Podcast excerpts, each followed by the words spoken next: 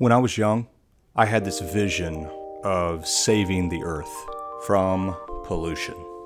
So I created a company in my head that would go around and clean up people's backyards.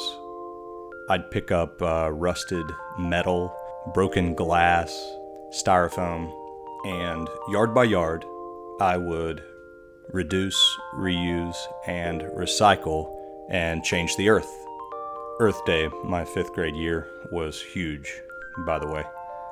What I didn't think about was this if people's hearts aren't changed, it doesn't really matter how much I clean up their backyards. They're just going to throw all sorts of trash and junk back there again and pollute the earth. If they don't want change, they won't change. It's a hard issue.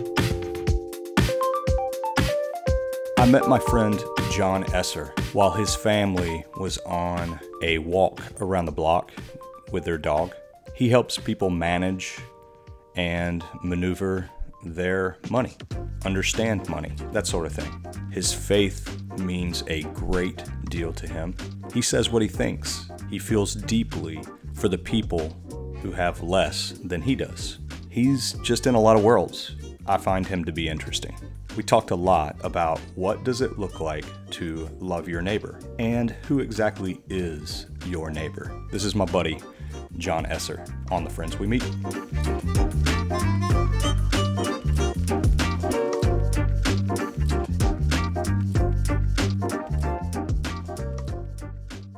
What does loving your neighbor look like? That's going to vary from day to day. Uh, big picture, I think what it looks like is, I think first and foremost, it's answering the question, who is my neighbor? I'll give you an example. When we, when we, when we were moving back to High Point, and we talked to a few different realtors, and we're looking at houses, and, and my wife and I have something in mind about where we want to live and kind of uh, how we want to engage with the community. And so many people we talk to, oh, you don't want to live there. The schools are terrible. If you're going to live there, you need to think about where to put your kids in school. And it was always about, you know, think about who you're going to be around. And, and the realtors, real estate agents, you know, I, I, I think they thought they were being helpful right? Well, you don't want you don't really want to be around those people. No, I'm sure this is what they get asked all day long. Right. And you know, these are just the repetitive answers that they're probably giving to everyone. Right. And but but the reality of it is they're saying you don't want to be around those people. Hmm. That's not good for your family. That's not good for your mm-hmm. kids. Um, sometimes it was explicit. I don't want your children around those people. Mm-hmm. And those people could be it, it doesn't matter. Yeah, it, I'm not. Just, I'm not. It's, it's, just a subjective viewpoint of whoever those people are. Right, yeah. right. Because they have this idea of us from from my background, from my wife's background, from where we're coming from. They have this idea that we belong to this other group. Yes. And my wife and I, we we try to live in a way where where we don't think of ourselves as belonging to one specific group of people and so our question was more well, who is our neighbor? Mm. What communities should we be involved in? And, and the answer, I think, is, is really it's, it's everyone. But that means not isolating ourselves from anyone. And that's, that's hard to do. And I'm not saying that we're experts at that, but we try not to isolate ourselves from anyone with motivations that are not inherently bad. I want the best for my children. I want the best for my business. I want the best, you know, whatever the person's motivation is. We often hear people speak about, you know, I'm moving here or I'm doing this or I'm doing that because it's the best thing for my children. I feel that. I feel it deeply. But at the same time, I wonder if we should maybe rethink those judgments is the best thing for they may get a better education but they, they're also going to miss out on some really important things um, i think about the, the, the parable of the good samaritan and you know you have the priest and the levite who, who see this man who's injured and they cross the street and walk on the other side. Mm-hmm. And I wonder if that's not what we're doing in the name of what's best for my family or what's best for my kids. We just move to where we don't see the problem. And then we say, well, I didn't know that that was happening. I didn't know that those things were going on. Well, of course we don't, because we've removed ourselves from any opportunity to know about problems and how we can make an impact to make a difference in the community. Hmm. So, this is Jon Esser. Are some of those things that you're that people who are recommending certain schools or people who are saying you should live there or shouldn't live there are, is there any validity to that? Well, I think the answer has to be yes. Um, I think I think one of the challenges in all of this is when we when we talk about this, we're not really talking about it on individual basis. Right. We're talking about it more from from a community standpoint. And I think I look at it and I say, wow, it's strange that all of these people made the exact same decision. But at the same time, there are individuals that I know who have made decisions that maybe it sounds like I'm criticizing their decisions, but understanding their circumstances, I wouldn't criticize their decision because of because of other factors. Um, so on individual level, so I don't want I don't want to just criticize one person individually, but I do hope maybe that there are people out there who who feel um, on some level in their in their heart and their soul they have this feeling that that maybe something isn't right. But they're surrounded by people who are saying this is what you're supposed to do. There are other ways to love our neighbors and you have other neighbors than maybe the ones that you've encountered so we're going to take a break for just a second we have incredible sponsors this podcast would not be possible without the following The Flywheel Press, designing and printing luxury stationery so you can make lasting connections with others. Visit The Flywheel NC on Instagram or their website, theflywheelnc.com. The Budding Artichoke, a local artisan food market focused on sustainable foods and health products. You can find them on any social media. And a special gift sponsorship from an anonymous donor has asked you to check out Growing High Point. This is a nonprofit organization with a mission to create a dynamic and vibrant city by providing access and agricultural opportunities to High Point, North Carolina residents. Check them out. Growing High Point.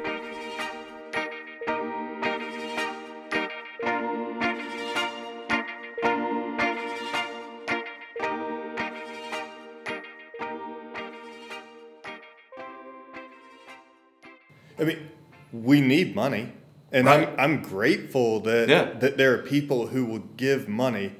Um, I find it odd that people will are, will will just open their wallets up and give money to causes that they themselves would never dare step foot into and get their mm-hmm. hands dirty.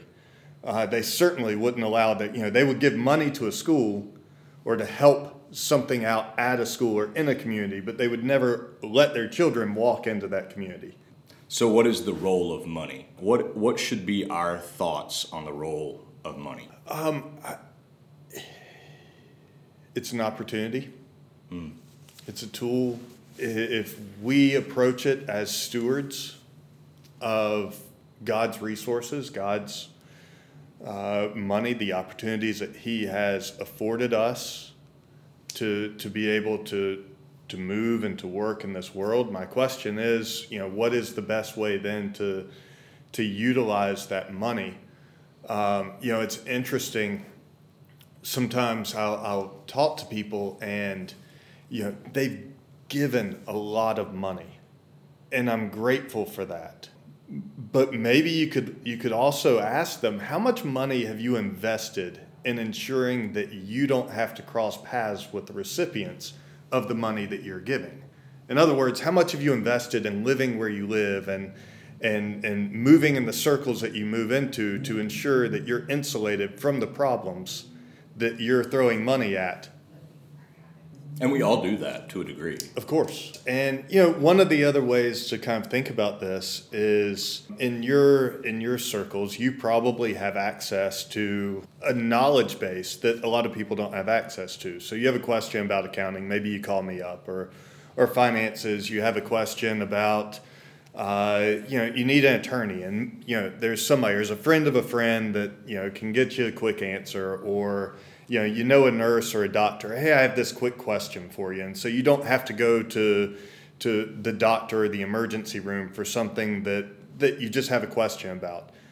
But if all of these kind of professionals move away from entire segments of the city then we're not just taking money and resources and businesses away. We're taking this knowledge base away where, you know, a person who maybe could just ask their neighbor a question now has to take a day off of work, now has to find childcare. The, the ramifications could be huge simply because they don't have in their community someone who can help them out. Just answer a simple question but just throwing the money at it is like is worthless. Right. right. It, it, you know, throwing yourself at it. That's it. That's it. So I mean, I I left this past Friday. I got a call or a text message at four o'clock. Hey, can you come right now? I had the ability. Yeah. To close my computer and get up and go and see what's happening. Now, at any point, I would have gladly paid money for the problem to be fixed. Mm-hmm. That wasn't going to fix the problem. Yeah. It, required a relationship. It yeah. required spending time with someone who had become confused and mm-hmm. wasn't understanding what was happening and taking the time to sit and explain and talk to different groups of people who all had different interests and ultimately bring them together. Mm-hmm. You can't fix that with money. We need a community that can come together and support one another.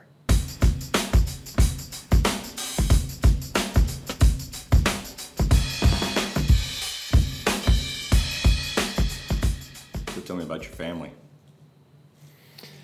Uh, so, as I mentioned before, I'm married. I've got two kids, two girls. Uh, my wife is a teacher. Um, she she teaches, like I said, one of the one of the lower income schools here. How'd you meet your wife? Met her in college, probably her first or second day on the campus, and I was some arrogant junior, and uh, she didn't like me at all. But over the years, I guess we we got to like each other a little bit more, and she hung out with you for years. Can you believe you that? Yeah. Before she liked well, you? no, it, it, it took months. Okay. It took months. Um, and persistence. It, it, it, was some persistence. Yeah, it was kind of, you know, I wore her down. Okay. Um, she could have done much better, but I, uh, I don't know, providence, powers of persuasion, just pure dumb luck. I ended up with my wife, and we've been married for uh, almost 20 years. We're less than a month away from 20 years. How does what you do? It's easy, I, I suppose, to look at you. You're you're pretty put together, um, somewhat. I like your socks. You know, how do you find those people who don't have the people to ask the question to? Who? How do you find those people that need it? Who need you? Who need your wisdom, your expertise, even to a small degree? You know, it's it. I think it just starts small. I mm-hmm. think it's about being intentional and being in some of these neighborhoods. Um, you know, one of the one of the easy ways, one of the ways we overlook this is simply by going to to school with some of the people. Mm-hmm. Um, you know, so when I go and sit in the stands at a at a, a, middle school basketball game and I talk to the people around me, we learn about each other. And mm-hmm. you know, there's a guy down the road that man, he can fix a car. Like he can he knows how to work on cars. I can check the tire pressure. I'm struggling to put air in my tires. The other day, I needed air in one of my tires. And I'm like, ah, you know, going to two gas stations before I find the thing that works. I should have just called him up. I'm sure he had an air compressor.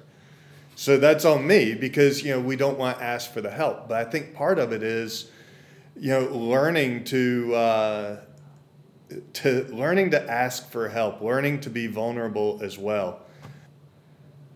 One thing about our family is we, we spent some time living overseas, and I uh, we were we were in uh, Tanzania. We had been living there for a while, longer than than than it should have taken me to learn this lesson. But I was out in the village with a friend of mine, um, Onesimus, and we had been we had been all kinds of places together. We'd travel together, different villages, and we'd stay in a tent or we'd stay wherever. And I don't know, we had, we had known each other for well over a year, probably over 18 months at this point. We're we're out in this village together, and something happened, and I don't remember what it was, but it's it's not important.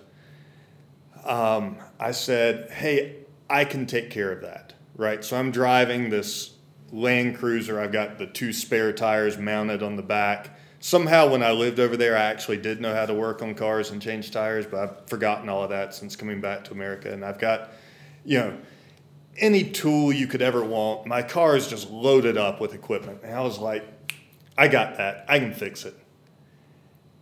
And, you know, there's probably 20 people around, all wanting to help. But here I am, I've got the solution. And Onesimus looks at me and he goes, Americans hate problems. And I stopped dead in my tracks. And he had probably said that to me before, and it just never, it never just grabbed hold of me. Hmm. But I said, what, what do you mean? He said, Well, you have the solution to everything. You never need us. You always have the tool that you need, the answer that you need. Hmm. I stopped at that moment and said, How can we fix this? Hmm. And the community had an answer. It was different than mine, but they had an answer. And it made me rethink all of my relationships while I was over there. How much time I'd spent having the money, having the tools, having everything. And I started not carrying all of those things. Hmm. Uh, we would be in a village or we'd be somewhere, and I wouldn't have the money to buy water. And someone would buy me a water, as I had done so many times.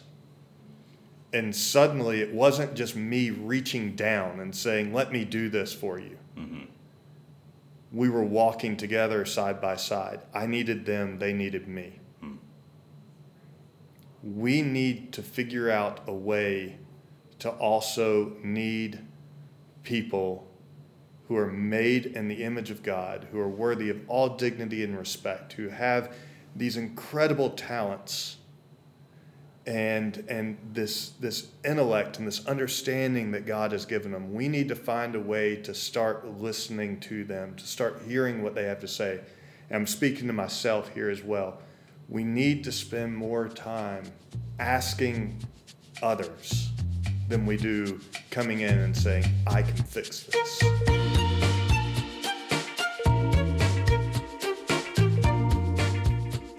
Our team really can't do this podcast without you.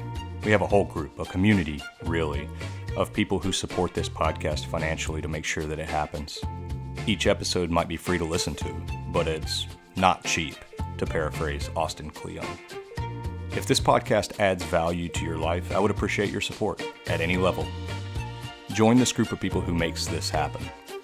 Go to patreon.com slash the friends we meet. That's where you'll find the behind the scenes stuff, and that group gets the longer raw audio interviews that don't fit on the episode and all that stuff. That's patreon.com slash the friends we meet.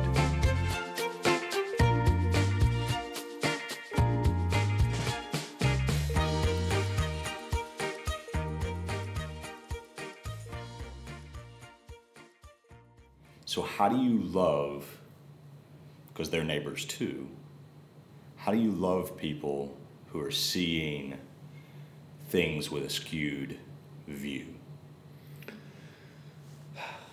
That's a that's a really good question. That's something that, that I struggle with. A lot of times. Me too. That's why I. Yeah. you know? I mean, you know, a lot of times what happens is, you know, again, once you've surrounded yourself with like minded people, then, you know, it's not hard to kind of fall into that trap. Um, if you're never hearing different ideas, if you don't know people who are different than you, it's very easy to believe things about them that may not be true. You know, you talk to especially older people, but even even people my age, and you know, we we grew up. If you grew up in the South, you grew up at a time where you know people use code words. There was racism. I have had to repent of my own racism. That, you know, listen, it's awful, Mm-hmm. but we don't necessarily grasp it or understand it when you're inside of it. Uh, That's not an excuse, by the way. And, you know, not at all. It's not an excuse for anything that I've ever said or done. It's not an excuse for any of it. But what it means is, you know, if we're going to confront it, we can't just say, you know, forget those people. We actually have to have these conversations. When you confront someone with with those code words, listen, you know, when someone said to me, Those people. or- it breaks my heart to think about your daughter going to school with those people. Mm-hmm. Know, they could see the fire in my eyes at that point, and they were wise to to stop talking then. But me just laying into them wasn't going to be the answer, although that's really all I wanted to do. What I said to to the person that that really did happen was, "You mean the people made in the image of God?" Now, you know, this person is a was a professing Christian. Um, so how do we do it? We begin to have those conversations, but let's also be aware that there's a lot of people who proclaim to follow Jesus who have no desire whatsoever to actually do what Jesus calls us to do. My son and I had this conversation about what makes something a bad word. What makes something a, you know, great question. Um, culture does, people adding on to culture, here's what happens, and then somebody uses something derogatorily, and then it adds on to this culture. You, you get it, son. But then I started diving into it. It's just, it's really simple. It's just a heart issue. It's a heart issue. That's so true. We we we put so much emphasis on what people say and the image that they you know put out there, whether it's on social media or whether it's you know in business or in public when they're speaking. And look what they said. And I've spent most of my life in church. And I don't care anymore what people say. Let me just watch what you do for a couple years and then we can talk. But I don't care what you say. You know, I think about, you know, it's a silly analogy, but like my dog, right? I can speak to my dog and say just the most obscene, awful things to her, but if I say it with the right tone, she's going to come up and love me and you know, but I could tell her how much I love her. but I'm gonna break your arm. Right. I'm gonna break your arm. You And- and she's like, yes, yes. Right. Yeah. But if I'm screaming at Yeah. her, Yeah. I love you. right, Yeah. she's gone. She Right. wants nothing to do with that. Right. You know, she even animals get that, right? Yeah. But then we have this this thing in in society where we're constantly like, well, what did they say? What I'm like, no, what did they do? Jon Esser, everybody. Oh, No, no. What would what would Kim say? that oh, that's just Jon. Oh man. Oh man, that's I'm afraid to ask her that. I know she would tell you. You know the answer to this question. You know, I, I really don't. I would like to ask her that. Um, but you know what's funny is one of the things about our marriage, and this I I'm so grateful for. Uh, I'm not the person that she married um, at all. There is there is almost nothing left of me that was that person that she married 20 years ago, and yet here she is. Um, and I'm grateful for that. I'm not the person that I was 10 years ago. Uh, so if we had been having this conversation, you know, even 10, 15 years ago, you would have been you would have been talking to somebody who was saying, you know, everything that you have comes from hard work. You know, there's no such thing as luck. You got to work as hard as you can, hard charging, trying to climb the corporate ladder. Um, you know, putting other people down for their lack of intelligence, their lack of hard work, their lack of ingenuity, their lack of whatever it may be. Um, I was a jerk, man. I was a jerk. And I had a I had a nice comfy home in the American evangelical church. Not loving my neighbor, but fitting in perfectly well inside that bubble. I was a jerk. Oh, that's just Jon today? My hope is my kids would probably tell you this than my wife would, but maybe they all would. Is when I say, How is that loving your neighbor? And I don't mean to argue with people. I genuinely like enlighten me. I want to know how are we loving our neighbor? How are we glorifying God? How are we honoring God in in every decision that we make? So my kids, you know, I, I, I still like I, I, I guess I came of age in the 90s. I graduated from high school in 95 and You wore a lot of flannel. still wearing flannel, I guess, but I like I like you know my my alternative rock music from from the 90s and so I listen to 1065 in the car and my kids are like dad this is horrible Dad. right and I'm like you know do you hear the angst in this that's from injustice and unrighteousness and they may have a different viewpoint than I do but listen you can get to the gospel from this because we all Pearl Jam! Right. We all ought to be looking around and seeing just the injustice in this world and and screaming, this isn't right. This isn't how it's supposed to be. And so I hope when they say, oh, that's just Jon, it's who's that crazy guy who keeps screaming, it's not supposed to be like this? And my wife says, uh, it's just Jon. That's just who he is. It's five o'clock in the morning, Jon. Yes, yes. Dad, I'm just needing a five second ride to school. right. That's all I need. That does but can happen. you just Is that can we talk I, about this after? Right, right. But you're passionate. And, then and then I quote Kurt Cobain. Oh well, whatever. Never mind. I'm so appreciative of your friendship, and I am thankful for this and our time. Thanks, Jon. Thank you.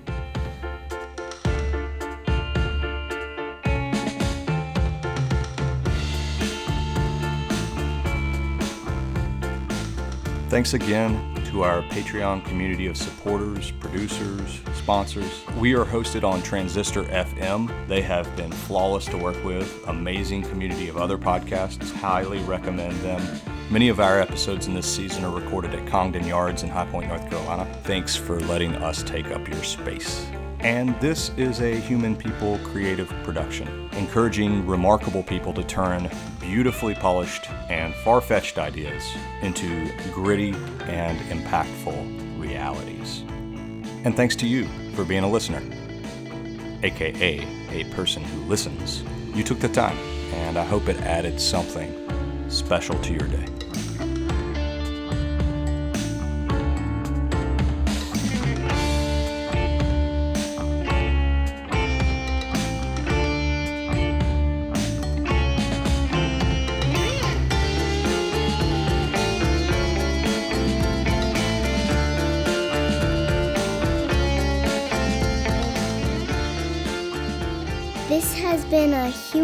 Production.